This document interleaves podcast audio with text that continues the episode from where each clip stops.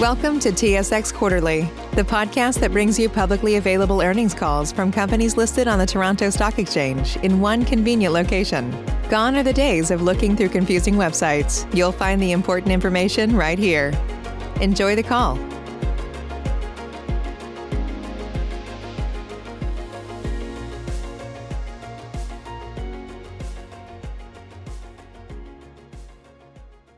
for standing by. This is the conference operator. Welcome to the IGM Financial First Quarter 2021 Earnings Results Call. As a reminder, all participants are in listen-only mode, and the conference is being recorded. After the presentation, there will be an opportunity to ask questions. To join the question queue, you may press star, then one on your telephone keypad.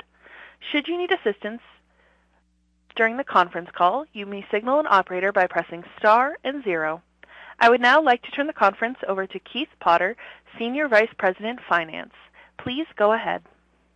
Yeah, thank you. And good morning and welcome to IGM Financial's 2021 first quarter earnings call.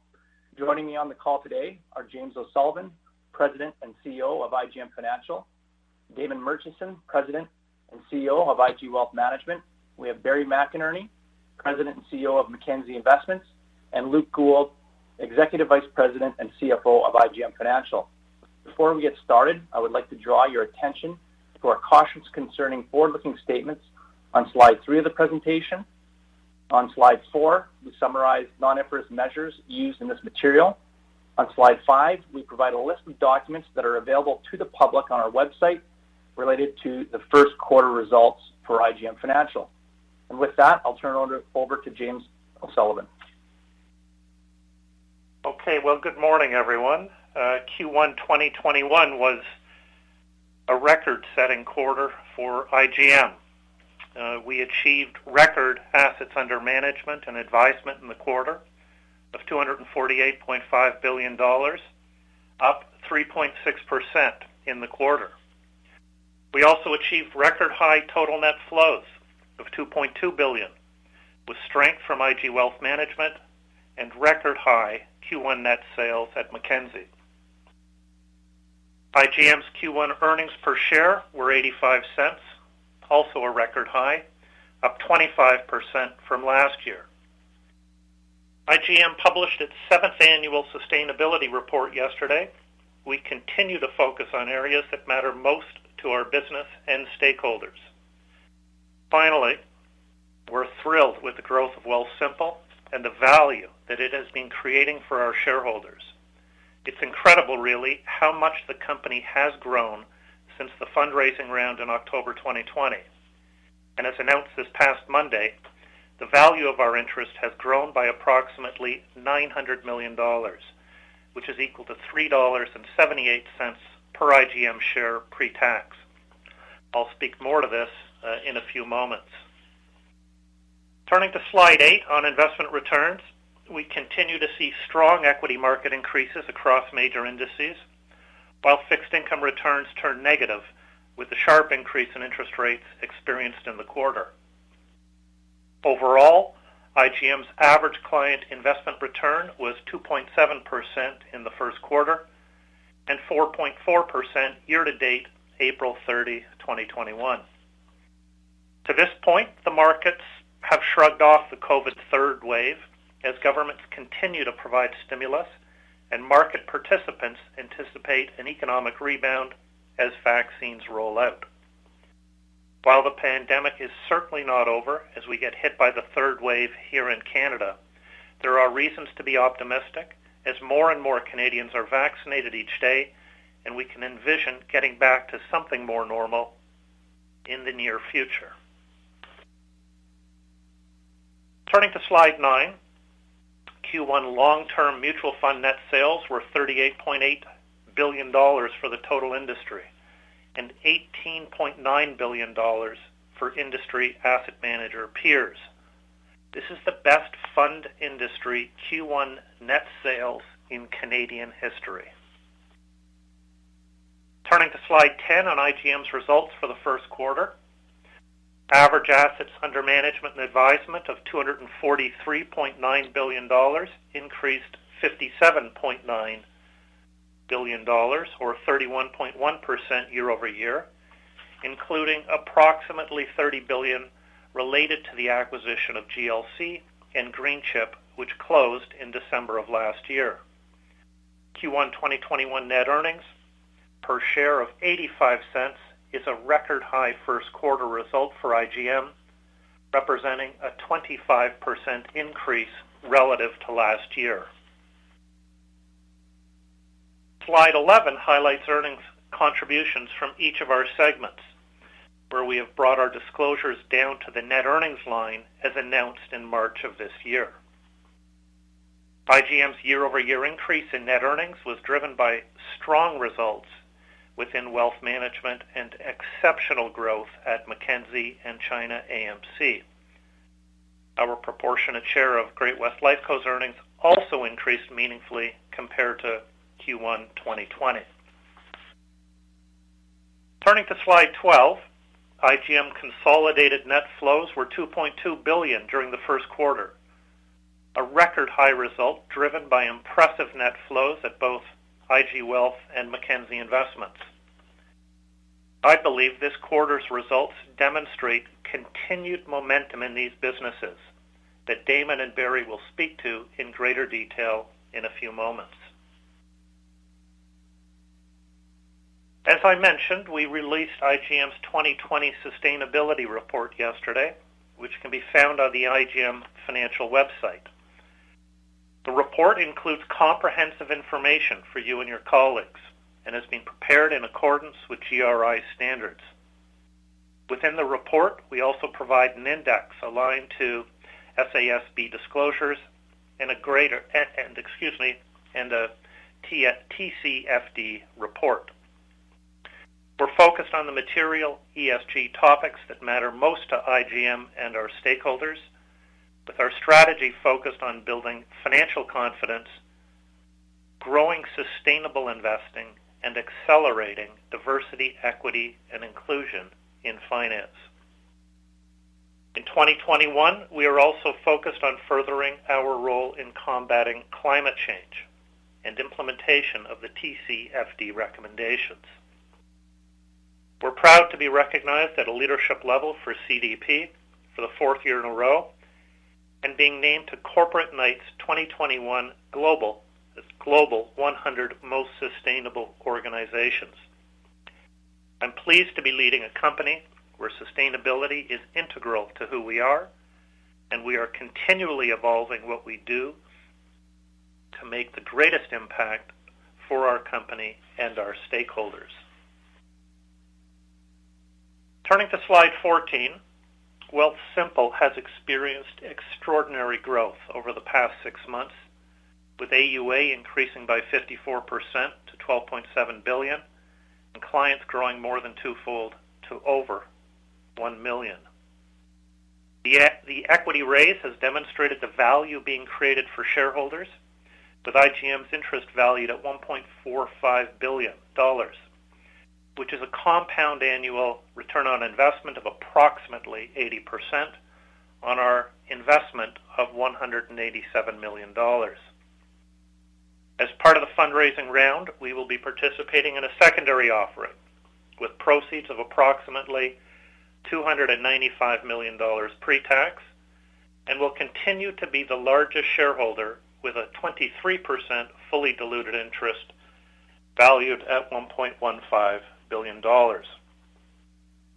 Transaction accomplishes three key things. One, it includes a new funding round that will support Wealthsimple's strong momentum and growth.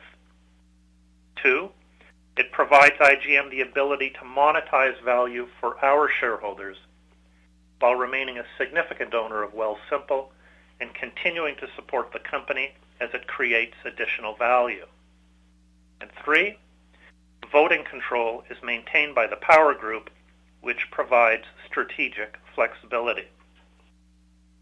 Proceeds from the transaction provide us with financial flexibility or dry powder, which could be used for financially attractive acquisitions that bring new capabilities or access to distribution. We would also look to share buybacks in the context of our overall capital allocation priorities and opportunities. The growth and evolution of Wealthsimple and our other strategic investments further reinforces the importance of applying a sum of the parts approach to valuing IGM. Luke will expand on this in his remarks, but first, I will turn the call over to Damon to review IG Wealth's results. Thank you, James. Turn to IG Wealth Management's highlights for the first quarter of 2021 on slide 16. AUA increased 3.6% during the quarter to 1.7 billion, driven by a combination of client investment returns of 2.6% and net inflows of 1 billion. Net flows were the best result in over two decades. We saw record high gross inflows with increased client productivity, which was driven by success in the mass affluent and high net worth segments of the market. And net sales into IGM products were 713 million during the quarter, a substantial improvement relative to net redemptions of 36 million dollars during Q1 of last year. I'll also discuss the strong performance of our iProfile fee-based program and the recent announced enhancements, including the expanded use of private market investments and alternative investment strategies. Turning to slide 17. This highlights our net flow results at IG over the past decade on the left, and you can see the strong net flows of over 1 billion dollars in the quarter. The chart in the bottom left and on the right demonstrates how our momentum, which really started in early 2020, has continued into April, with both net flows and net sales improving relative to recent years.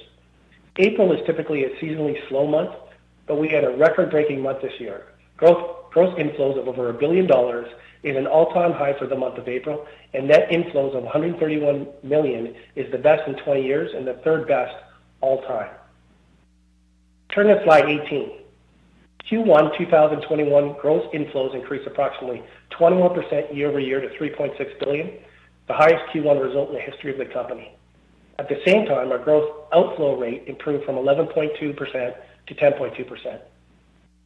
You can see the substantial improvement on net flows and net sales in the IG Wealth Management and Mackenzie products. I'll take a little bit of a deep dive on this on the next slide. So let's turn there to slide 19. On our last call, I walked through some of the changing dynamics in IG's offering, our AUA and net flow, flows growth, and how AUA transitions to AUM. Starting on the left part of this slide, in the second column, you can see that Q1 2021 net inflows of a 1 billion dollars, which was comprised of 649 million of cash and short-term savings and 365 million of third-party in-kind transfers from other dealers. In the third column, during the same time period, we have seen significant outflow from these categories, resulting in net sales into IG Managed Solutions and Mackenzie funds totaling 713 million dollars.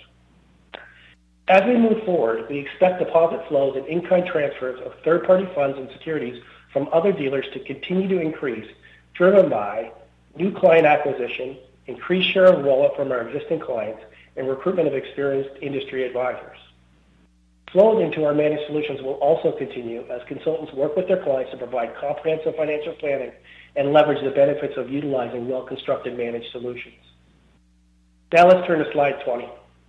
I'll touch on the productivity of our consultant network and the key driving factors behind this trend. Both our consultant recruits and our experienced consultant practices delivered significant increases in productivity in Q1 relative to past years. As we mentioned on prior calls, the success of our consultants are having is related to new client acquisition within the mass affluent and high net worth segments of the market and increasing our share of assets with our existing clients.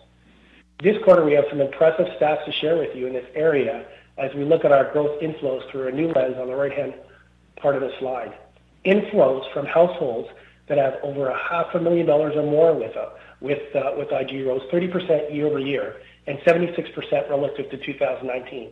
And within these figures, flows from new client acquisition nearly doubled over the past two years.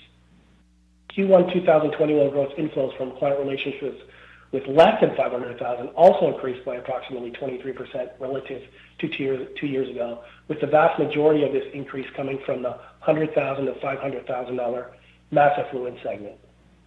These are great results for our consultant network, and I'm very proud of the progress we've made so far.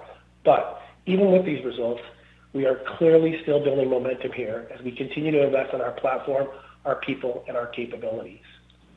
Now let's turn to slide 21. This slide highlights the recent enhancements to our iProfile private portfolios where we're building on historically strong performance. For context, iProfile includes a series of fee-based solutions with approximately $22 billion in AUM that is well-positioned, that well positions us for the mass affluent and high net worth segments of the market. Performance of the iProfile program has been quite strong, but these assets have never been captured in our reporting performance information in the past. Starting in Q1, however, this changes, where iProfile performance is now being reported by Morningstar and included in our MD&A. As of March 31st, 84% of the AUM in iProfile is rated four or five stars by Morningstar, and 100% is rated three stars or better. We've been continually stepping up our game as it relates to our product capabilities aimed at servicing the mass affluent and the high net worth segments of the market. And iProfile has been a key focus of ours. During the month of March, we announced the introduction of discretionary model portfolios that will be rebalanced as outlined in our investment policy statement specific to each client's investment goal. At the same time, we've added six new private pools that bring new tools to the program, including expanded use of alternative investment strategies and private market investments. This slide highlights an example of one of the model portfolios. Building on this, in April, we introduced a new private equity mandate within the U.S. equity pool and announced commitments to Northleaf Capital Opportunities Fund. Going forward, the discretionary model portfolios will include active asset allocation, public equity, and fixed income securities, liquid alternatives, and a range of private market investments, including private real estate, private credit, and private equity. These solutions will continue to offer access to leading global asset managers like Mackenzie Investments and Northleaf Capital Partners. Lastly, let's turn to slide 22. Having excellent products like iProfile is critical to our success, and these products are deployed with a one goal in mind, to fulfill the financial plan tailored to meet the needs and the goals of each of our respective clients. As a reminder, at IG, we refer to our financial plans as IG Living Plans. And fulfilling an IG Living Plan requires more than just investment products. Our estate planning, mortgages, cash management, insurance products and services are equally important. Consultant and client usage of these products was another highlight for this quarter, with our insurance volumes and mortgage fundings increasing 23% and 25% respectively from last year. In addition, all-in-one HELOC origination volumes were up 56%. You will continue to see an emphasis on these areas and growth in these areas uh, as a part of the business going forward. I'll now turn it over to Barry McInerney. Thank you, Damon, and good morning, everyone. I'll begin my comments on Mackenzie's Q1 results on slide 24. We reached a new record high total AUM of 191.6 billion at the end of the quarter, driven by strong returns for our clients and all-time high Q1 net sales of 1.5 billion dollars. Our record net sales reflect both strong Canadian retail investment fund industry flows, which also broke records during the quarter, and our continued ability to win market share for our competitors. Q1 marked our 18th consecutive quarter of positive retail investment fund sales, and the momentum continues to be broad-based across asset classes and categories for both mutual funds and ETFs. We also achieved several important milestones to further build on the momentum of our sustainable investing offerings. I'll elaborate on a subsequent slide, along with a few highlights on our strategic relationship with Northleaf Capital Partners. Slide 25 highlights investment fund flows, which include adjustments for large fund allocation changes that can impact the comparability of results over time. The chart on the top left compares Mackenzie's record-breaking quarter to the last decade. You can see that our 2021 net sales results are a multiple of prior years. This pace has continued into April, with record high investment fund net sales of 539 million during the month and 6 billion dollars on a 12-month trailing basis. Slide 26 presents Mackenzie's Q1 2021 operating results. Total mutual fund gross sales of 4.5 billion were up 23% year-over-year, driven by our retail business. Mackenzie continues to gain market share, as demonstrated by our long-term investment fund net sales rate which was 8.1% at the end of April. In terms of Morningstar ratings, 49% of Mackenzie's AUM were in four or five-star rated funds, and 15 of our top 20 funds are rated four or five star for F series. Turning to slide 27, Mackenzie's results in the retail channel have been very strong, with first quarter investment fund net sales of 1.9 billion, including 1.6 billion from mutual funds and 300 million primarily from active and strategic beta ETFs. There are a few catalysts for our success. Mackenzie's top-rated sales organization in the country, a wide-ranging suite of investment products and solutions supported by both strong performance and innovation. Of our top 20 net selling funds in Q1, five were launched within the last one to two and a half years, which means they did not yet have Morningstar ratings, and a very favorable retail operating environment that has only amplified the opportunity for leading players like Mackenzie. Slide 28 outlines the breadth of our retail net sales strength across our investment boutiques and the short-term investment performance dynamics that we've seen in recent months. After an extended period of outperformance of growth-oriented funds, we witnessed strategies which were with value tilts beginning to outperform. Our capabilities in the value space are represented by our Cundill and North American equity teams. While their value-oriented products lagged their growth peers previously, the recent shift in market dynamics has led to near-term outperformance by these two boutiques as measured by the six-month asset-weighted percentiles. Of course, difficult to say where exactly markets go from here and whether value or growth will perform in the near term. At Mackenzie, we're focused on being Canada's preferred global asset management solutions provider and business partner, and our multi-investment boutique structure positions us well to have relevant and strong performing investment products through various market cycles. I would also note on this slide that we are seeing exceptional flows into sustainable investing, which leads us to our next slide. Slide 29 highlights Mackenzie's five growth catalysts that are reshaping the global asset management industry. I'd like to highlight a few developments on the sustainable investing and private markets themes today. As we discussed on our last call, we acquired Greenchip Financial during December, bringing in-house the strong capabilities behind our top-performing environmental equity fund. As of March 31st, this team now manages over $1.4 billion. Building on this success, we launched the Mackenzie Greenchip Global Balanced Fund during April, the first environmentally themed balanced fund available to Canadian retail advisors and investors. This fund brings Greenchip's capabilities to the important balance category and leverages our fixed income team's established sustainable investing expertise. We also launched the Mackenzie Global Sustainable Bond Fund, one of just a handful of sustainable fixed income products available in Canada today. Also in the month of April, we established our second sustainability-focused investment boutique. This new boutique will be led by Andrew Simpson, who has 20 years of experience in investment management and has played a pioneering, pioneering role in the Canadian sustainable investing space.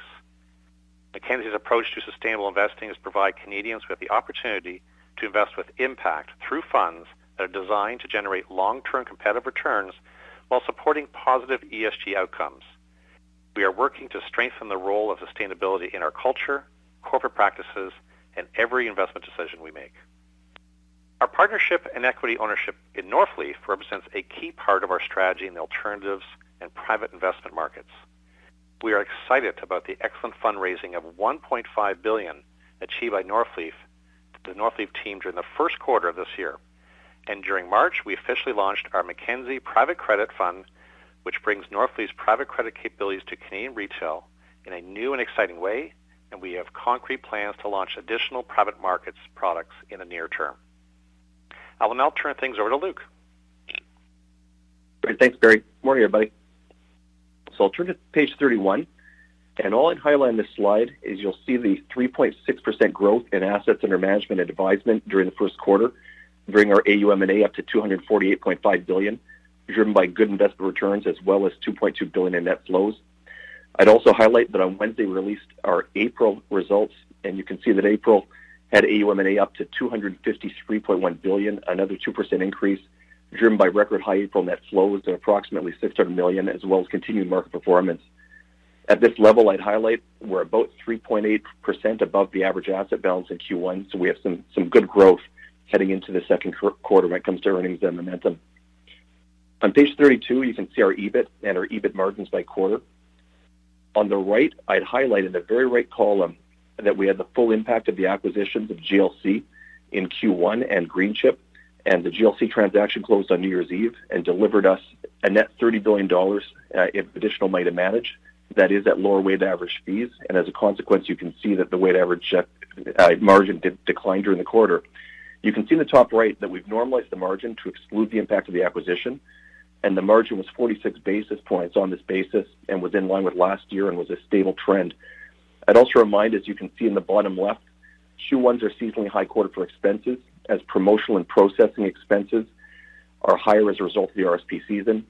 I'd also remind that Q1 has seasonal weakness in revenues as our fees are are expressed as an annual percentage of assets, and we only have 90 days of revenue in this quarter.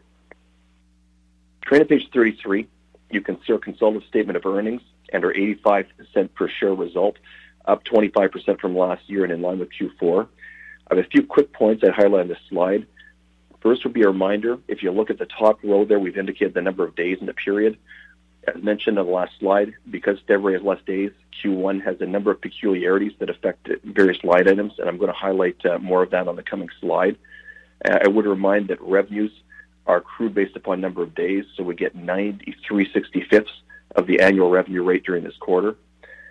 Second, if you look at the first highlight two in the middle of the page, you'll see that business development expenses of 79 million are unchanged from last year and down 9 million dollars from Q4.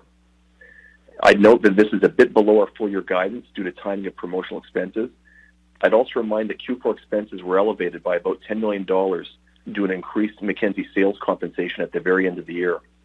As indicated last quarter, we reset the bar on this compensation every year, and we raised the bar for 2021, and as a result, the expense is running at much lower levels.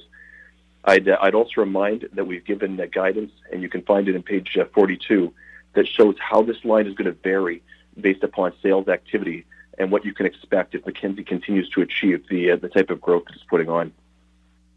Third, if you look at the second highlight two in the middle of the page, you'll see our consolidated operations and support expenses are up 11.4 million, or 5.9 percent.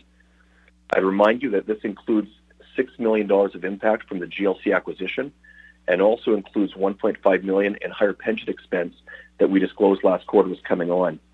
Excluding these two items, we're up 2%, which is just a bit better than our full year guidance that we provided.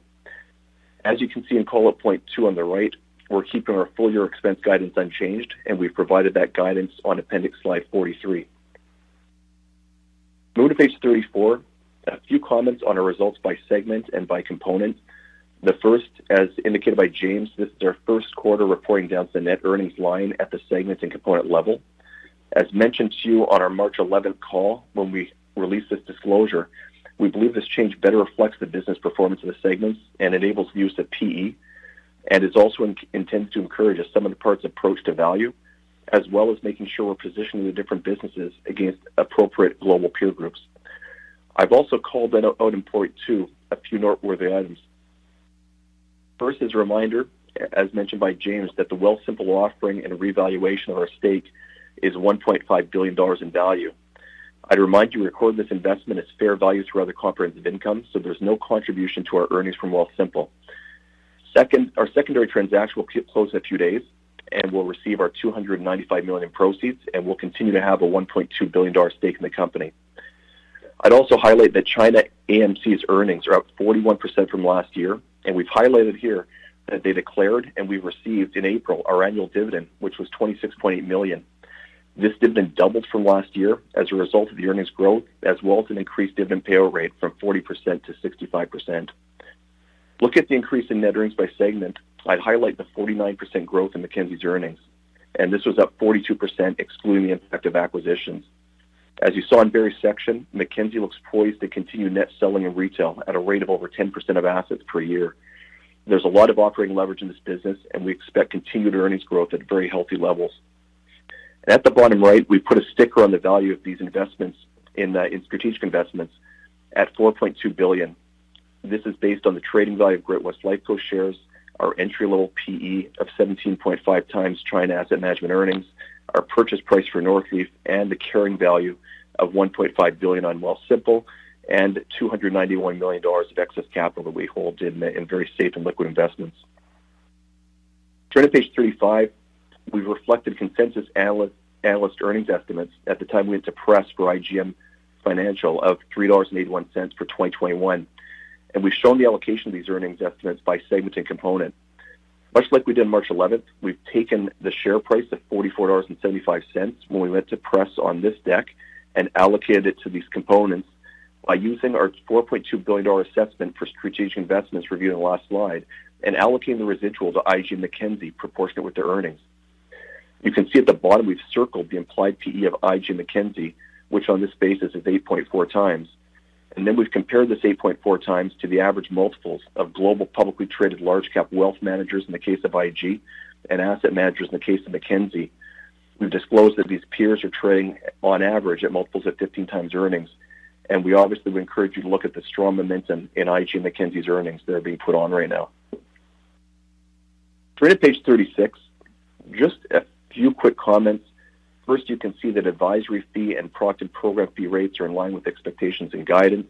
I would comment on asset-based comp because of a peculiarity in how it's paid in the industry. Unlike our revenues, asset-based comp at IG Mackenzie is paid at one-twelfth the annualized rate each month. What this means is that if someone estimated this compensation by multiplying the annual rate by 90 days over 365 days, they'd understate this expense by about $2.7 million. We presented the rate here in both bases. As actually paid, you can see the rate increase, increased by about 0.6 basis points, and we would expect the rate to be around 47 basis points for the remainder of the year. The reason for the slight increase in this line was there was a greater proportion of AUA subject to this compensation, which means there is less cash, less money market fund, and less time for savings account in the base, uh, which we don't pay asset-based comp on. On page 37, you can see IG's income statement with earnings of 110.5 million in the quarter. I'd make two comments.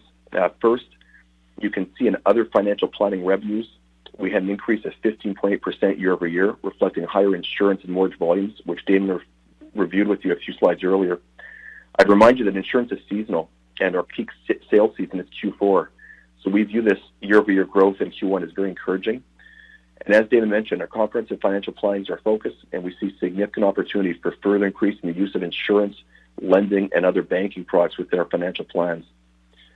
Second, you can see our operations and support expenses are up 2% or $2 million from last year. This is right in line with our guidance of 0.5% growth plus the 1.5 million per quarter in pension expense that came on due to interest rate increases last in, uh, decreases last year. Uh, we've given a footnote at the bottom right, just just to give you guidance going forward, that as a result of interest rate increases in the quarter, you'll see in our financial statements that the funded status of our pension improved by just over $100 million pre-tax in the first quarter. I'd let you know that under the accounting requirements, annual pension expense is set at the beginning of each year based upon the rates prevailing and assumptions prevailing at that point in time. But, but I would let you know that had the current rates been in effect at January 1st, our 2021 pension expense would have declined by a million dollars as opposed to increasing by 6.5 million. We point this out as this is obviously a tailwind for us moving beyond 2021 that you should be aware of. Moving to page 38, we presented the net asset management fee rates for Mackenzie on the right-hand side. You can see the impact of the GLC acquisition coming on during the quarter, and the 53 basis points is, uh, is right in line with expectations and guidance. We've also included the fee rate excluding the impact of the acquisition of 68.7 basis points. And I just highlight to you the rates down very slightly in the first quarter for a few of the same reasons discussed in the IG section. Uh, first, some dealers still continue to sell DSC, and we had an increase in the payment of sales commissions, and these are expenses incurred. Uh, this is a $2 million increase from Q4 and is included in this rate. Uh, second, as mentioned earlier, the asset-based comp is paid at a quarter of the annual rate versus 90 over 365, and this was worth another basis points of decline. So, so very stable uh, fee rates, and, and these fee rates are obviously being supported by the strength in retail. On page 39, you can see the Mackenzie income statement. $48 million in net earnings was an increase of 49% from last year and 18% from last quarter. As you look through the percent changes, you'll see the operating leverage inherent in the business, given the extent of fixed expenses. In the second point, you can see that operations and support expenses increased by eight from, by 8.8 million from last year. As guided last quarter, 6 million of the increase was the GLC and Greenchip acquisitions. This does include purchase price amortization. Excluding this, the expense was up 3.7%, which is below our full year guidance of 5%. We also mentioned earlier business development expenses of 20 million are at the same level as Q1 of 2020 And I'd remind you that on page 42 in the appendix, we've given guidance on how this line item will vary based upon different levels of retail sales activity. This concludes my comments. I'll uh, open up to questions. Thank you. We will now begin the question and answer session. To join the question queue, you may press star, then one on your telephone keypad. You will hear a tone acknowledging your request. If you are using a speakerphone, please pick up your handset before pressing any keys. To withdraw your question, please press star, then two. To join the question queue, please press star, then one now. Our first question comes from Nik Priebe of CIBC Capital Markets. Please go ahead. Hi, good morning. Um, just wanted to start with a question on investment performance. Uh, one of the things that stood out to me was I noticed the proportion of fund assets at Mackenzie ranking above median on a trailing 12-month basis moved from the high 70% range in Q4 to 22% in Q1. Just wondering how I should in- interpret that. Like, was that would that have been related to a particularly strong period of relative performance in Q1 2020 rolling off that DTM period, or uh, how would how would you attribute that sequential change? Sure. Uh, great question, Nick, and, and, you're right. Actually, it's Barry. Um, so just quickly, so uh, the short-term performance, you're right. Our Q1 2020 was exceptionally strong, and we actually, with all of our boutiques collectively, we we probably performed best at Mackenzie during down markets and choppy markets, which we certainly had in Q1 2020 and into 20 into Q2 rather. Um, and so we had historically uh, high, you know, percentage of, of four and five star AUM. Double, double-edged sword, obviously, because our, our AUM, our percentages might go up when the markets are choppy and downwards, and therefore consumer confidence is low, and therefore flows are low. The markets are going one way, as they have been mostly uh, upwards we might lag a bit um, with with some of our performance. But overall, if you look at our four or five uh, star percentages, it's usually 40 to 60 percent in terms of AUM over the long term. And so we were at the high end, you know, the first couple of quarters last year, and then we again we dropped off at Q1 in 2020. We're down about 49, 50 percent, which is actually about average, and it's it's it's we're very comfortable with that that level. Um, the if, if I may though, on on the long term number, um, the, the, the percentage of five star has actually remained relatively consistent last several quarters. And as you know, the uh, the vast majority, of preponderance of our flows are going into our five star funds and or and into our no star funds, as I mentioned in, in my remarks, because we've had success in launching some really attractive new products that have yet to garner a Morningstar star because they're less than three years old, and those flows have been very very strong. Uh, Prince, you know, there's there's five or ten of them easily. The top couple, for instance, you probably know the Global Environmental by Greenchip and the Blue Waters Global Balanced. They're both under three years old, and they are collectively up to about 2.3 billion in AUM. So obviously, when they come on board with their stars, that numbers will go up. But but I think you've got it about right. The long term is um, where we think we are, roughly 46% at the mid mid range. Um, the five stars have held. The four stars have come off a bit, obviously, with the map and, and someone like an Ivy foreign with big fun, but it toggles between three and four star. It, it goes up to four or five star when, again, markets are down because it's a really downside risk protected type of building block. And then they lag a bit when markets are up. So very, um, very explainable. And slide 28, if you recall, you see the, the all the boutiques that we have. These aren't all our boutiques, brother. These are the ones that still advise Mackenzie mutual funds. And we've got probably the most broad array of, of styles, probably of any uh, manager in Canada. And a particular note on the left, as I mentioned, are value oriented. You can see those numbers where their performance has popped last six months, and whereas it's been lagging, obviously, for quite some time as growth outperformed value. And then you see a growth oriented, which are still holding five star, amazing, particularly growth in Bluewater. But they have um, their performance uh, adhering to their style, which they have, has come off a bit the last six months or so. So we just rotate with advisors. We're starting to have a lot of discussions with advisors on value. Um, you know, most of these uh, teams are are fundamental, but our quantitative team, you can see exceptional short-term performance. They're coming back, so it's really advantage to the to our model of multi-boutique. We're able to rotate different styles, but but but really, it's important that I stress this that our wholesalers partner with advisors to help them build more enduring portfolios with building blocks and not pushing the hot product. And uh, we think all of these value, growth, quant, fundamental, emerging market, domestic, and now alts all play a, a really strong role collectively in a portfolio. Hope that answers your question. Thank you. No, that's helpful. Very thorough. Um, and then just switching gears on the on the Wealthsimple financing round, uh, Luke, I think you had alluded to the fact that the, the proceeds from the secondary offering that you participated in will give you greater financial flexibility. But are, are they earmarked for anything specific, or you know, are you comfortable holding a greater level of excess capital and balance sheet until you can find a, a suitable redeployment opportunity? Yes, I'll start. Yeah. It's, uh, it's James. Go ahead, James. Um, they're not earmarked for anything uh, specific at this point. Uh, uh, Nick M&A is, is, is clearly uh, a possibility, as are share buybacks. And as we've said previously on M&A, um, you know, we're attracted both to wealth management and to asset management. We we like wealth management because of its stability, the resiliency of the uh, the earnings profile, and any interest we had there would be, you know, that would be Canadian based and it would be skewed to to high net worth.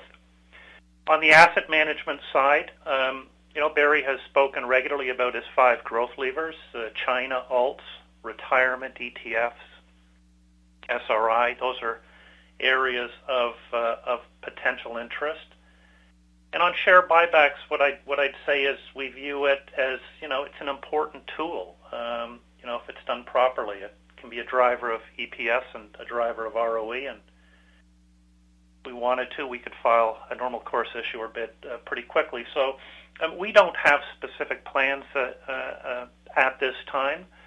Uh, but we have a fair bit of financial capacity, and I think that's important to point out between unallocated capital, which is pushing 300 million before the secondary, the Wealthsimple proceeds, you know, senior debt capacity, and and and potentially, you know, other stakes that could be uh, that we have that could be monetized. Uh, I think we've got a fair bit of dry powder and a lot of optionality in the, in a, in a market that is and an economy uh, that is reflating.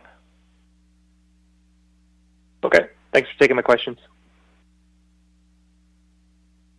Our next question comes from Gary Ho of Desjardins Capital Markets. Please go ahead.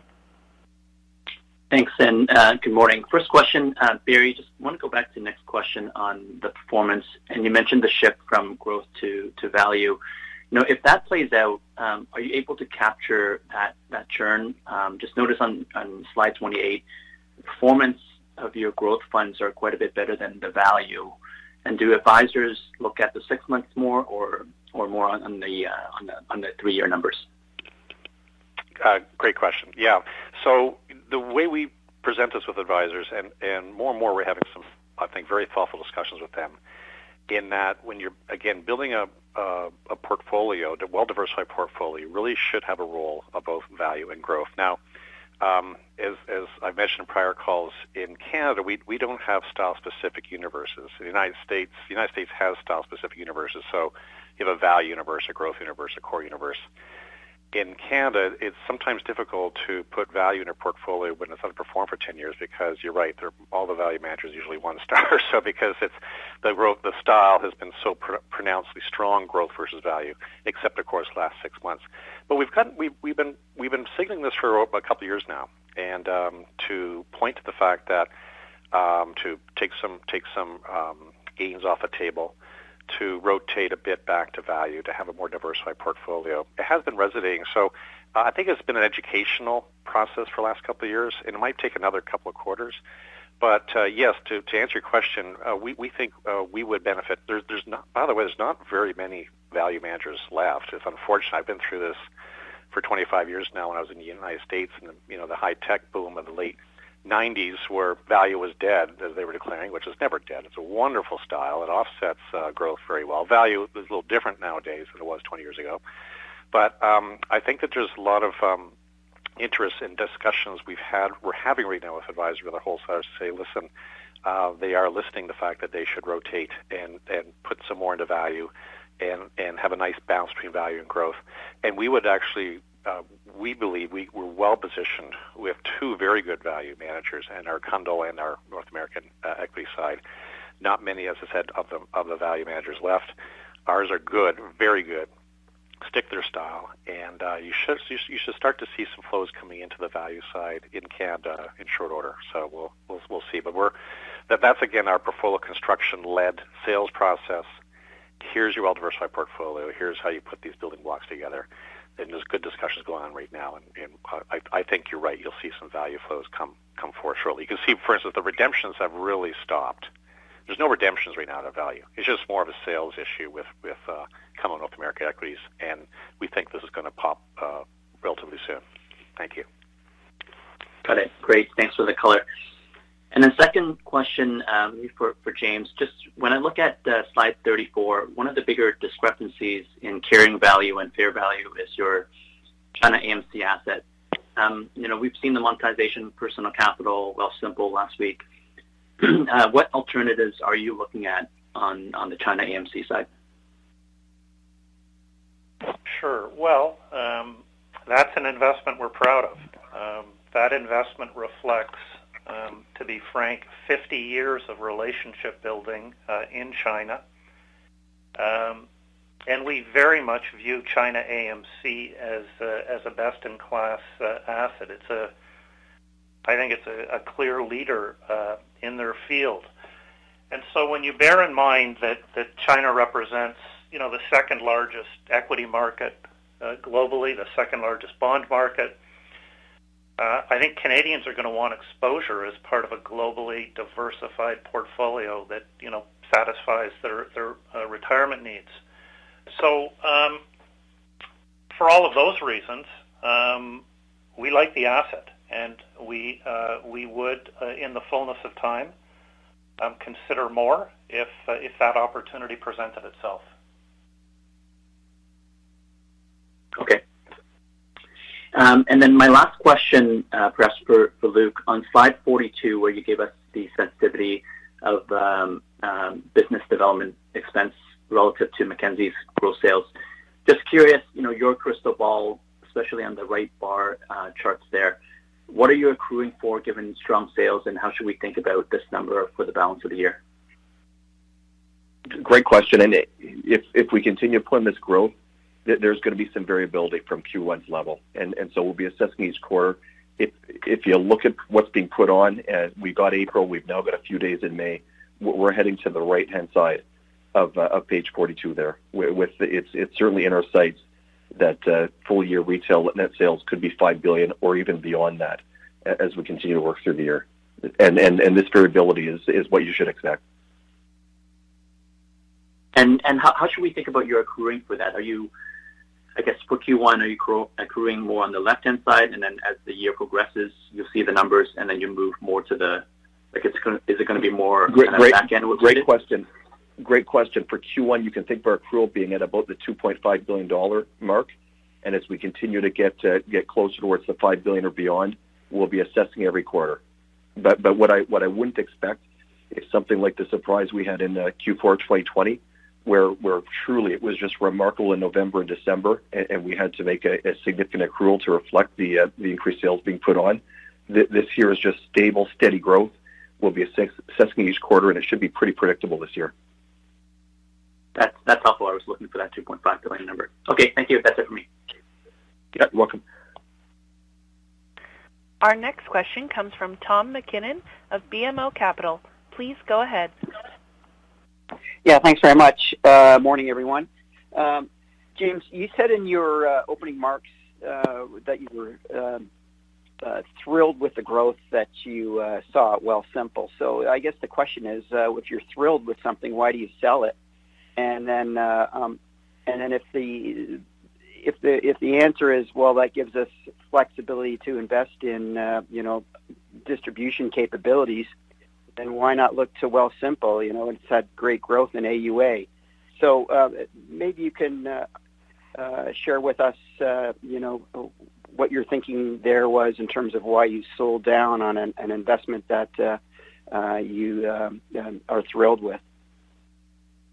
Well, we certainly are thrilled with it, and I think anyone in our position would be would be thrilled to you know, have the have the holding in that company that uh, that we do, uh, Tom. Um, look at the growth in AUA. Look at the growth in clients. I mean, they have proven to be a remarkably nimble, remarkably agile, open-minded about how to compete digitally in financial services in Canada, and they've I think they've just achieved a, an unprecedented uh, level of success for a company of their type uh, in this country. So, you know, that's the basis of being thrilled. And of course, the the, the, the mark on our balance sheet is, is, is I suppose, the, the, the ultimate reason to be thrilled because what was a $187 million investment is now marked prior to the secondary to 1.45 billion.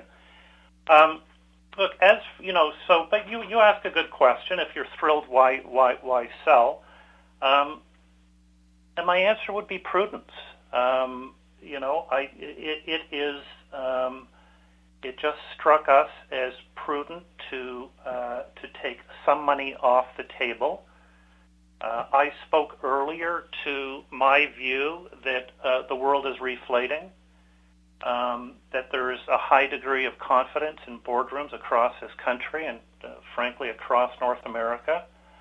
And I think we could be in for uh, a period here where there is a very, very significant level of, uh, of uh, uh, M&A opportunity in wealth management and in asset management. And so, um, you know, the, the proceeds of, uh, of that sale after tax, 260 million, we add those to our unallocated capital and our senior debt capacity. And uh, as I said, we've, we, this gives us dry powder, and it's going to give us. I, I, I don't worry about our ability to deploy capital. I think if our thesis is right, there's going to be an opportunity to deploy this and do some great things for our shareholders. So we're deeply proud of Wealthsimple. We've taken a little bit of money off the table. We continue to be the largest shareholder. It continues to be controlled by the group and that overall, Tom, just struck us as kind of the right balance. Um, but yeah, we're thrilled and we love it. To what extent has it ever uh, has it been? Uh, what do you get out of owning it? Is it just strictly a strategic investment, or uh, it's never really been integrated into your platform? Um, I mean, is it just do you just listen to secrets, uh, you know, as a result of being on the board? Um, and what what is where does this position where where does Wealthsimple fit long term and um, is it just nothing more than a strategic investment? Will it ever be integrated any, to any extent? Yeah, it's a good question. I'll tell you how I think of it, uh, Tom. Um, I think about solving for the problem of incumbency. I think about um, our management team and um, you know being very very busy day in day out, focused on the business at hand. What Wealthsimple has done, what Portage has done, what what our fintech relationships generally have done, is really helped our management team not just focus on the business at hand, but focus further out to horizon number one, focus further out still to horizon number two, it gives them relationships in the fintech community. It gives them dialogue in the fintech community. It's created very real partnership opportunities uh, with some of these uh, investee companies. And as I said, the problem of incumbency is a very real one, and that is why do why do large older companies, you know, not see what's coming at them? And um, the best way I think to solve for incumbency is to make sure that you have something like what we have which keeps our management team very much kind of current and very much on their front feet as they uh, look at how the industry uh, is going to evolve. So that kind of solving for the problem of incumbency is, is one of the things uh, I like most about it. Um, but there's also, you know, a lot of business done. I mean, we, we are a major investment investor in uh, Conquest Financial Planning, and we're rapidly rolling that out across uh, IG Wealth. We've had numerous conversations with Koho. Barry has done a significant amount of business with uh, in the past with uh, with Wealthsimple, and I'll let him speak to that in a moment. But it is I really uh, I really view that this this exposure to to fintech as really important in just making sure that uh, IGM is on its front feet and competitive. Barry, do you want to add some thoughts? If I could, James, thanks. Just to amplify your first point, and I'll speak on the asset management side second. On the first point, you're, you're right. I think we've always viewed Wealthsimple also as attracting um, investors into the wealth ecosystem earlier. I mean, you've seen hundreds of thousands of new clients of Wealthsimple come into the arguably the wealth ecosystem of Canada much earlier earlier than they would, or coming in at all, because you wouldn't see the millennials, uh, particular those in their 20s, to, to come in and start to save. It's wonderful that they're starting to save every month and and and then that's we don't know the journey they take. At some point, they they might need an advisor once once they hit a certain point in their career, a certain point in life. So we think that that's always an advantage. On the asset management side, as James pointed out, we uh, Mackenzie, as you know, we've got um, our, our ETF. Uh, uh, very proud of our ETF franchise. It's, uh, it's hitting 10 billion probably next week. So it's going very, very fast. And so we've been increasingly working with uh, Wealthsimple uh, when, when they to design um, ETFs that they need um, that we can manufacture for them. So there's a really growing synergy even within IGM between um, Wealthsimple and Mackenzie. They were quite excited about actually because, as you know, the a lot, lot, lot of their new businesses within Wealthsimple are, are growing very fast. But that core um, financial plat- technology platform uh, is also growing 50% plus a year. And so that's another connection point, uh, Tom, between uh, IGM and within Wealthsimple and Mackenzie that uh, you should see some future growth going forward. Thanks for the color. Our next question comes from Jeff Kwan of RBC Capital Markets. Please go ahead. Hi, good morning. Um, my first question was maybe just tagging on some of these questions around uh, the fintech investments, and just was curious. I know that you mentioned um, you know, stuff like Koho and Conquest. But uh, within the Portage 3 uh, private equity fund, are there other investments that um, you find really interesting, whether or not it's you know potentially very significant uh, financial return uh, type opportunity, um, or also just ones that um, may eventually become um, an attractive entity that you would partner with and incorporate into somewhere within the IGM business.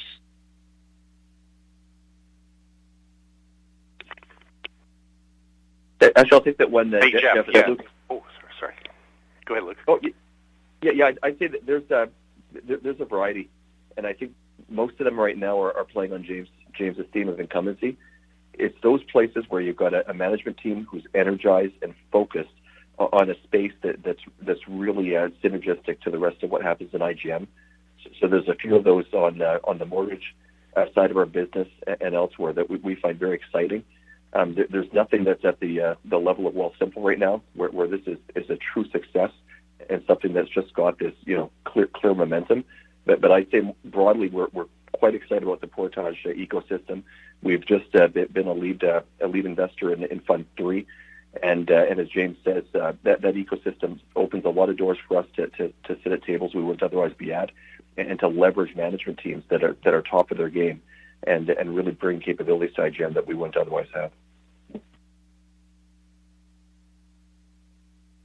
Okay, thanks. Um, and just the other question I had was a bit more just bigger picture was um, with respect to um, advisors in Canada and kind of the approach to managing client money. Is there anything that you would say has, has kind of changed in the past decade or two with respect to the types of investment products um, they're choosing for their clients. Um, you know, has things like having you know two major market downturns in I guess a little over a decade, um, whether or not it's the regulatory changes that we've seen um, kind of get, getting rolled out over the past decade, has that changed how they manage money and the implications for what that means uh, uh, for IG Wealth and Mackenzie? Yeah, Damon, I'll, I'll start this and I'm sure Barry will have, have some views. But I would say that um, that on the on the whole, um, advisors and, and how they view portfolio construction has changed simply because the amount of risk that you need to assume now to achieve the, the same type of return has uh, has tripled over the last 20, 25 years. And it's forced advisors to really look at really their strategic asset allocation first and making sure that, that they have the right setup, they have the right asset classes um, in, in, involved in their portfolio construction, and then that they have them at the, at the right percentages based off of what the, what the, the client wants to, to achieve.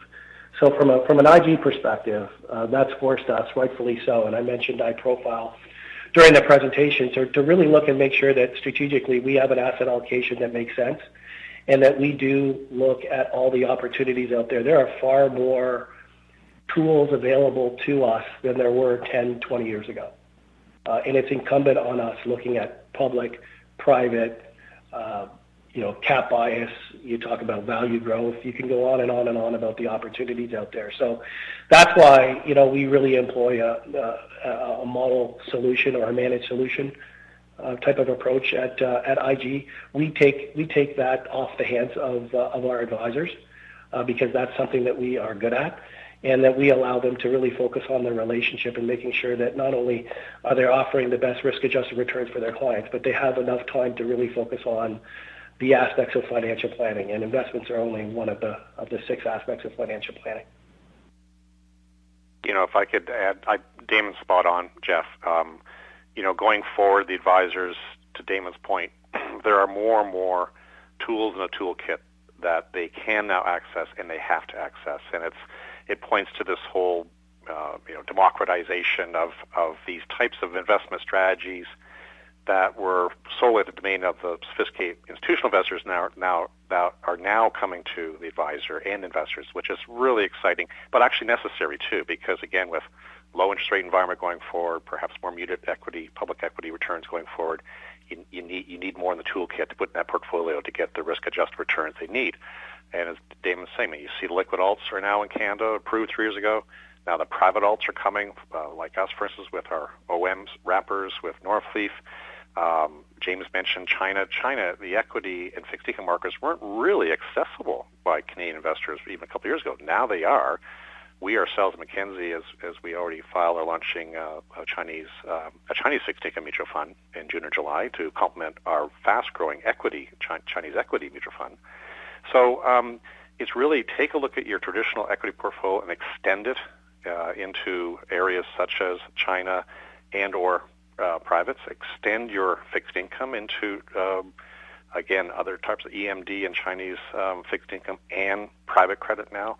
Uh, extend, uh, you know, uh, James' point, reflation or inflationary. Not that we're going to time that, but put some building blocks in there, like uh, infrastructure and REITs and gold and precious metals that uh, our natural inflation hedges. It's a real rethinking of the portfolio construction that, that we're fortunate enough to to help um, Damon and IG uh, Mackenzie to do some of that for them. And um, you know that that IG uh, iProfile is just an institutional quality product that's forward looking as to what advisors need going forward. And and that's exactly what we're seeing more and more with Mackenzie in our discussions with advisors. So, thank you. Great, thanks.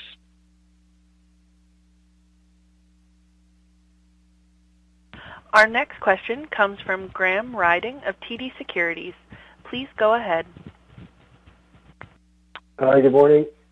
Um, I just wanted to, you know, touch on the the operating leverage this quarter and the lack thereof. Just nice lift in revenue quarter-over-quarter, but essentially, you know, the expense growth fully offset.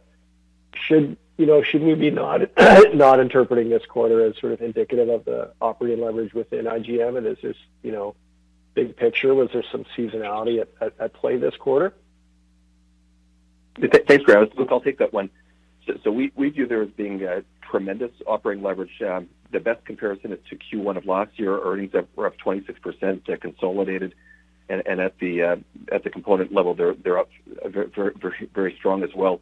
Um, I would highlight that uh, that there is seasonality and significant seasonality in our in our business and our expenses in particular, because it's um, because it's RSP season. We've got uh, amplified promotional and processing expenses every uh, Q1. So any comparison to Q4 is uh, is not going to be appropriate in, the in in the first quarter because of that seasonality. And, and we view there as being so much operating leverage, and that's what's led to Mackenzie's earnings being up, you know, over 40 percent uh, from last year when you exclude the acquisitions, as well as strong growth at IG. And that's what you should expect from these businesses going forward. There, there's there's a lot of fixed costs. We've given guidance for the full year, and uh, and and yeah, up year over year, there's there's going to be tons of operating leverage going forward. And uh, and yeah, Q1 is an odd one, not only because of amplified expenses, but because we have uh, we have fewer fewer days in the quarter. Um, and so I talked about the peculiarity between asset-based comp, which is uh, you know one quarter of an annualized rate, uh, relative to our revenues that are 93 65ths. of an annualized rate. So there's there's two seasonal headwinds, but yeah, we're so proud of the operating leverage put on, and uh, and we're so excited about the future. Okay, understood.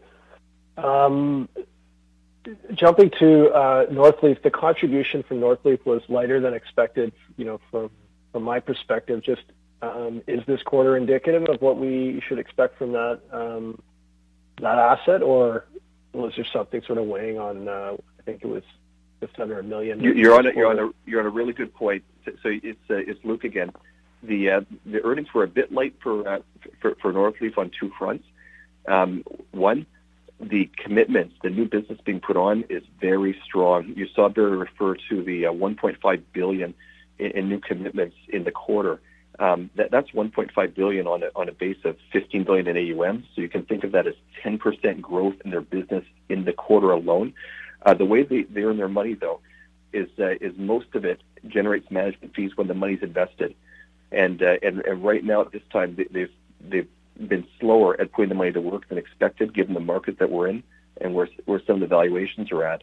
So that that did create a lag in uh, in revenue that will be put on as the commitments get put to work. And there was also a uh, an accounting true-up of about a million dollars that, uh, that that hampered them. That was just uh, again a true-up in the results. So uh, we're, we're sticking consistent with our guidance for the full year of ten million dollars from uh, from Northleaf, and uh, and and I, I I suggest given the growth they're putting on, you know th- this this is going to be a, a very high growth business for us going forward. Okay, that's helpful. And the 1.5 billion raise was, uh, uh, you know, IGM part of that commitment at all, or was this all third-party AUM?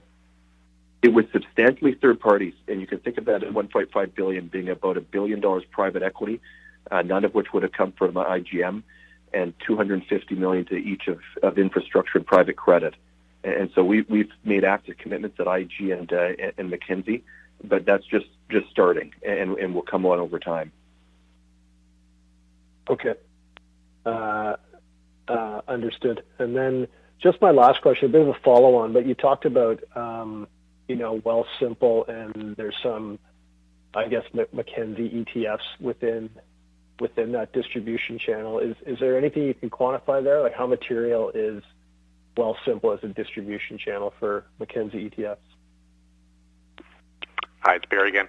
The uh, so what we what our partnership uh, between Mackenzie and, well, Wealthsimple actually has in the past has helped them to uh, build Wealthsimple branded ETFs, and so um, there are two um, ESG uh, Wealthsimple branded, uh, have been very very successful in that channel. Given you can imagine with the demographics being mostly millennials, so I, I believe that's uh, at least over half a billion, if not more, between those two um, ETFs, maybe more 600, six or 700 million. Um, and then um, they're launching um, a uh, Sharia compliant ETF, Wealthsimple that we manufactured for them. So the discussions are going on with them to uh, combination. Uh, principally, it's been early days us helping them manufacture Wealthsimple brand ETFs, which essentially us as the manager to back office. They're really Mackenzie, but we brand them Wealthsimple for them.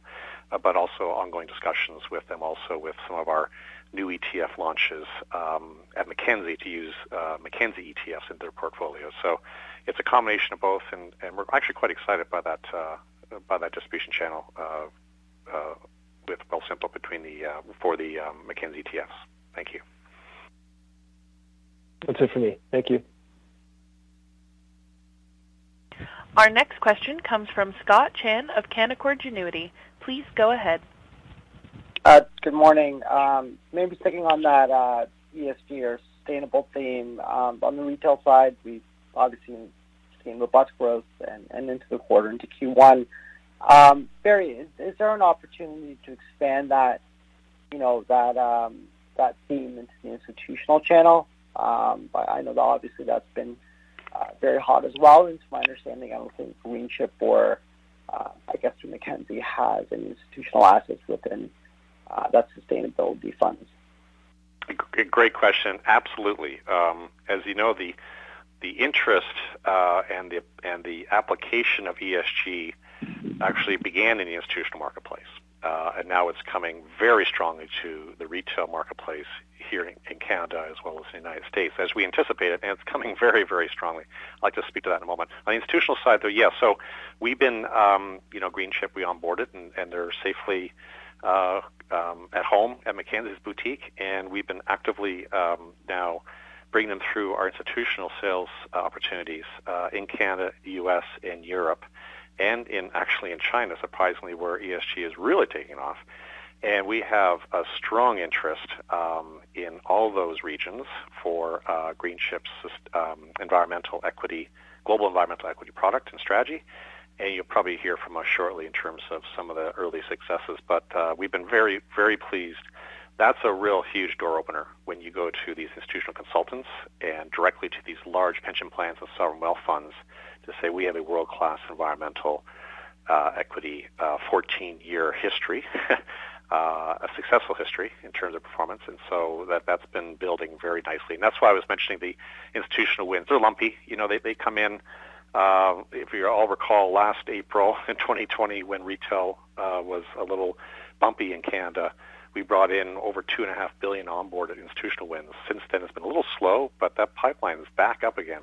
And the two leaders for us in the pipeline are Greenchip's environmental equity product, as well as actually our emerging market product, uh, our Quant team, which has outperformed the index the last year over a thousand basis points. Uh, so, you know, where we lean in where we need to, and uh, there's been really strong uh, um, interest there. And I, I, if I now that you've asked about sustainability, this is really a game changer for the industry in Canada. Another game changer. Uh, there is remarkable interest in sustainability as as we know, capital redeployed in this area, tens of trillions of dollars over the coming uh, decades. And so we're, we we've got the, you know we launched the Greenchip Balanced, we launched a sustainable bond fund. We have uh, that was the first balanced environmental themed. And as I mentioned in my comments, we hired one of the pioneers of ESG SRI investing in Canada, Andrew Simpson, and you'll see his team and products being launched uh, over the next couple of quarters. So uh, collectively, we're we're working real hard in that area. Um, it's important uh, to us as a business, but it's important for the, the, climate and the world that we get this right. And so we, we, we're, we're really embracing this hard and get in front of it, as I think we did a couple of years ago for the advisors. We want to continue to be in front of it. Thank you. Thanks. And, uh, and maybe just on GLC, um, you know, that recently closed. Is there any notable updates, um, you know, with that transaction since, uh, since you closed it? Uh, great question. So, uh, yeah, early days, but uh, really can continue to be really excited and pleased. Uh, super, first of all, super team teams that we brought in in terms of adding to our investment talent across a lot of our boutiques, and, and, as I mentioned, um, standing up a separate, large, separate Canadian equity boutique um, that has institutional quality. That early days, we're having good discussions uh, of Canadian institutional investors with that boutique, and then of course, uh, probably the, the the the other two principal advantages of the of the GLC asset management acquisition. A was the fact that uh, we Mackenzie now are are gainfully working closer with Canada Life's wealth business in Canada, which is growing very nicely. That we can again look for ways that we can um, uh, grow that with new ideas and products. Uh, that so those that is uh, early days going very well in terms of the dialogue and the planning and then the group retirement uh, marketplace, which is a growing marketplace in Canada, as we know. And we Mackenzie had de minimis exposure there prior to GLC, and now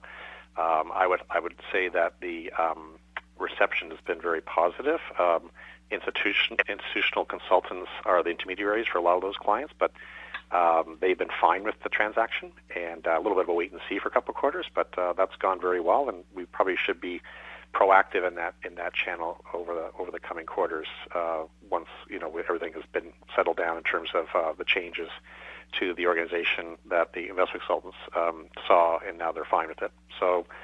Uh, all green lights right now for us to get going on those two new channels, and uh, again, very happy with uh, the teams coming in and the new investment professionals. Uh, they're just just a terrific team, and they fit very nicely culturally into Mackenzie. Great, thank you very much. You're welcome. Once again, if you have a question, please press star, then one. Our next question comes from Jaeme Gloyn of National Bank Financial. Please go ahead. Yeah, thanks, and uh, good morning. Um, my question is on the uh, the high net worth uh, segment and uh, and mass affluent segment and the disclosures around the iProfile managed solutions. Uh, looks like really solid performance there. Is there uh, is there anything you can tell us about the the growth in in that uh, iProfile solutions product? Uh, what's the uptake from uh, high net worth and mass affluent clients uh, in terms of the, the gross sales that they're generating, and uh, and what are you expecting out of this this product going forward? Yeah, so the the growth, Damon, by the way, the, the growth in the iProfile product has been substantial over the last three or, four years. Uh, our approach at uh, at IG is to, to, really embrace uh, well-constructed managed solutions. So we have uh, over 80% of our, our flows are directed there. Uh, we, we foresee that continuing. And um, and for the the mass affluent and high net worth segment, uh, iProfile, which is is is really a, makeup of, of three different types of um, of solutions. There's the iProfile uh, pools, there's the iProfile portfolios, and then there's the new discretionary iProfile models. Um, so the, the, the, the, most money is in is in is in the pools, uh, well over twenty billion dollars. The portfolio started uh, last year and we just uh, we're approaching $2 billion in uh, in those. And then the discretionary model portfolios, as I said, uh, just started. So we expect that to, to continue to, to, to grow. Um, we, you know, we, we, we fully um, have, have made sure that we've designed these things to, to be um, very receptive to, uh, to those types of markets that we want to make sure that we, we grow our, our, um, our percentages in. Great. And and is it uh, is it new clients coming to the IG platform that are uh, that are driving that growth, or is it existing clients shifting some of their money from other uh, other funds under the uh, iProfile? It's actually both. Um, so we've um, we've done a great job of, uh, of working with our existing clients in making sure that uh, that they're aware of the benefits of, of leveraging iProfile and we've it's it's one of the reasons why we've we've got uh, we're very excited about our increasing share of wallet with our existing clients. Uh, but it's also been a huge driver of our ability to to bring in new clients to uh, to the organization. So both share of wallet and new client uh, acquisition have been key for us, and they will continue to be key for us going forward. And then it's helped us bring new advisors, uh, advisors that are experienced in the industry that want to focus on financial planning and want to rely on well-constructed managed solutions to, to join our firm as well. Okay, that's great. Uh, shifting to the comments around uh, around China and the attractiveness there, uh, and recycling some of the capital from Wealthsimple, is the is the view right now that the the most attractive option is the one you have with China AMC, or are there other opportunities in China that uh, that that could uh, we could see that capital get recycled and deployed into? Yeah, I, I, I would I appreciate the question, but but but I would say we we have not um, landed on what the optimal uh, deployment of uh, this dry powder is. Um, but I mean, China AMC, as I said, is an asset we uh, very much uh, like and would be open-minded to uh, owning more of. But I think, uh, as I said earlier, I think as the world reflates and, and confidence in boardrooms builds and builds, um, we're going to see a very active M&A environment generally, and I, I expect a lot of uh, wealth platforms and asset management platforms to potentially uh, become available. So I'm, we are very open-minded as to um, how this capital uh, will get uh, will get deployed. Okay, great. And then uh, last one just uh, maybe more of a of, you know, macro view. Uh, industry as a whole is obviously doing very well from a net flow perspective, uh, and I think there's some underlying macro currents that are helping to drive that. But you know, what are what are your overall views on uh, the sustainability of this uh, of record industry net flows? Um, you know, at least over the near term. It's Barry. Great question. Um, so certainly we're, we're seeing record flows in the industry, and um, that's a good thing, obviously, for all of us, particularly IGM, as, as we gain market share. Um, it's is we think this can go on for a little while now. I mean, this can't go on forever, as as trees can't grow the sky, as they say. But if you see the to your point, the macro forces. Um, first off, interest rates uh, all the central banks are signaling, particularly in Canada, United States, and Europe, and elsewhere, interest rates will be low for, for quite a while, at least for a couple of years. And and and the central banks, uh, as we know, are really focused on that economic recovery and jobs and employment, probably more so than they ever have. And so they're going to be a little more accommodative or patient rather to raising rates uh, until they see those signals come back. And even at James' point, even reflation, as you know, the central banks have changed their posture on inflation. Uh, not so much a target, but also but more of an average. And so, as as if inflation does kick up transitory wise above those targets, they'll they'll again be patient with it uh, because um, you know just to ensure that economic recovery is there and the jobs are there. So interest rates remaining low. Um, the equity markets, of course, uh, been bolstered by macro forces with, with fiscal stimulus, but also obviously there's a, a, broader way of companies that are thriving in this environment. Some industries are still not, and, and that's unfortunate. And as some folks are still um, uh, disadvantaged with this COVID environment, but an increasing amount of, of companies are thriving, and so the corporate earnings, as you've probably seen coming in, are, are strong. And there's no reason why you've seen some of the large financial institutions in Canada and United States point to the fact this might go on for a few years going forward. So when you have that environment, plus obviously, uh, you know, the average citizen being a little more careful with their spending and therefore that money going into savings, that is a that is a favorable environment for wealth and asset management industries. And so we were not going to put a, a, a, a you know a, a point of a prediction as to when that might subside. subside but it's not a one quarter phenomenon. Uh, this could go on for quite some time. So uh, we're we're here very focused, all of us, just to take advantage of it, uh, gain market share in a growing market. That's a nice combination. Uh, but first and foremost, obviously, just focus on providing great great advice and great returns for our clients. But uh, but great question. Don't have the crystal ball, but it's uh, it's it's certainly a robust environment right now for the industry. Thank you very much. This concludes the question and answer session. I would like to turn the conference back over to Mr. Potter for any closing remarks. Yeah, thank you everyone for joining uh, the call today. We uh, certainly appreciate the broad set of uh, engaging questions. And uh, with that, I hope you all have a good weekend, and uh, we'll end the call. Thank you. This concludes today's conference call. You may disconnect your lines. Thank you for participating and have a pleasant day.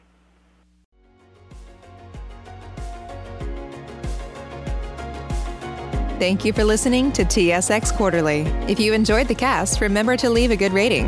And remember, for any additional inquiries, please consult the company's investor relations section on their website. See you next time.